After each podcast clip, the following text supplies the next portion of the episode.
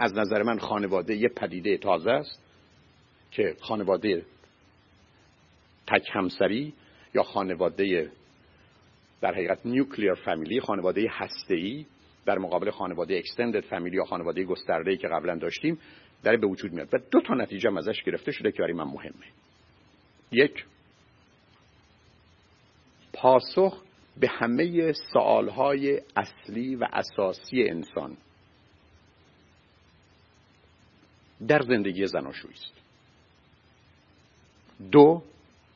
تنها راه رشد سالم کامل کودک انسانی اون زمانی است که دو پدر و مادری که آگاهند و عاشق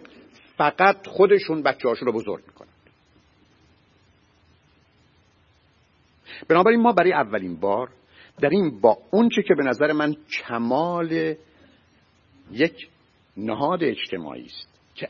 به نظر من تنها راه سلامت روانی کودکه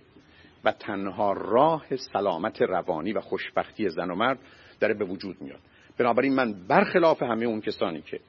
نگران فرو ریختن خانواده هستم، معتقد هستم که خانواده در یه مرحله ترانزیشن انتقالی است و به زودی جای خودش رو پیدا میکنه و خوشحالم که مطالعات اخیر 3-4 سال، همین 3-4 سال نشون میده که برخلاف تصور نزدیک 60 یا 60 و چند درصد آمار طلاق در گذشته،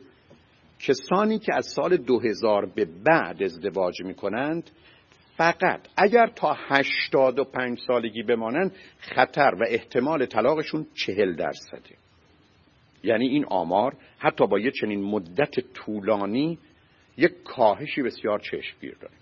علتش هم این هست که امروز مردم آگاهانه ازدواج میکنن و آگاهانه برای نگهداری ازدواجشون میکوشن و اون زمانی که باید جدا بشن این احتمالاً انتخاب کمتر بد اونهاست و این کاملا متفاوته با ماجرای نادانی در ازدواج، خشم و قهر و انتقام در طلاق و گرفتاری های مربوط به اون و یا نگاه بیمارگونه‌ای که جامعه و مردم به این مسئله و این واقعیت می‌کردن. چون برخورد با طلاق متأسفانه در بسیاری از جوامع درست مانند برخورد با دیوانگان بوده که اونها رو در تیمارستان‌ها شلاق می‌زدن که ارواح خبیثه را از اونها دور کنند. و حالا اینکه احتمالاً کسانی که درگیر مسئله و مشکل جدایی و طلاق هستند بیش از همه چیز حمایت رو و هدایت رو احتیاج دارن و در بسیاری از موارد فقط وقتی که کمک می‌کنه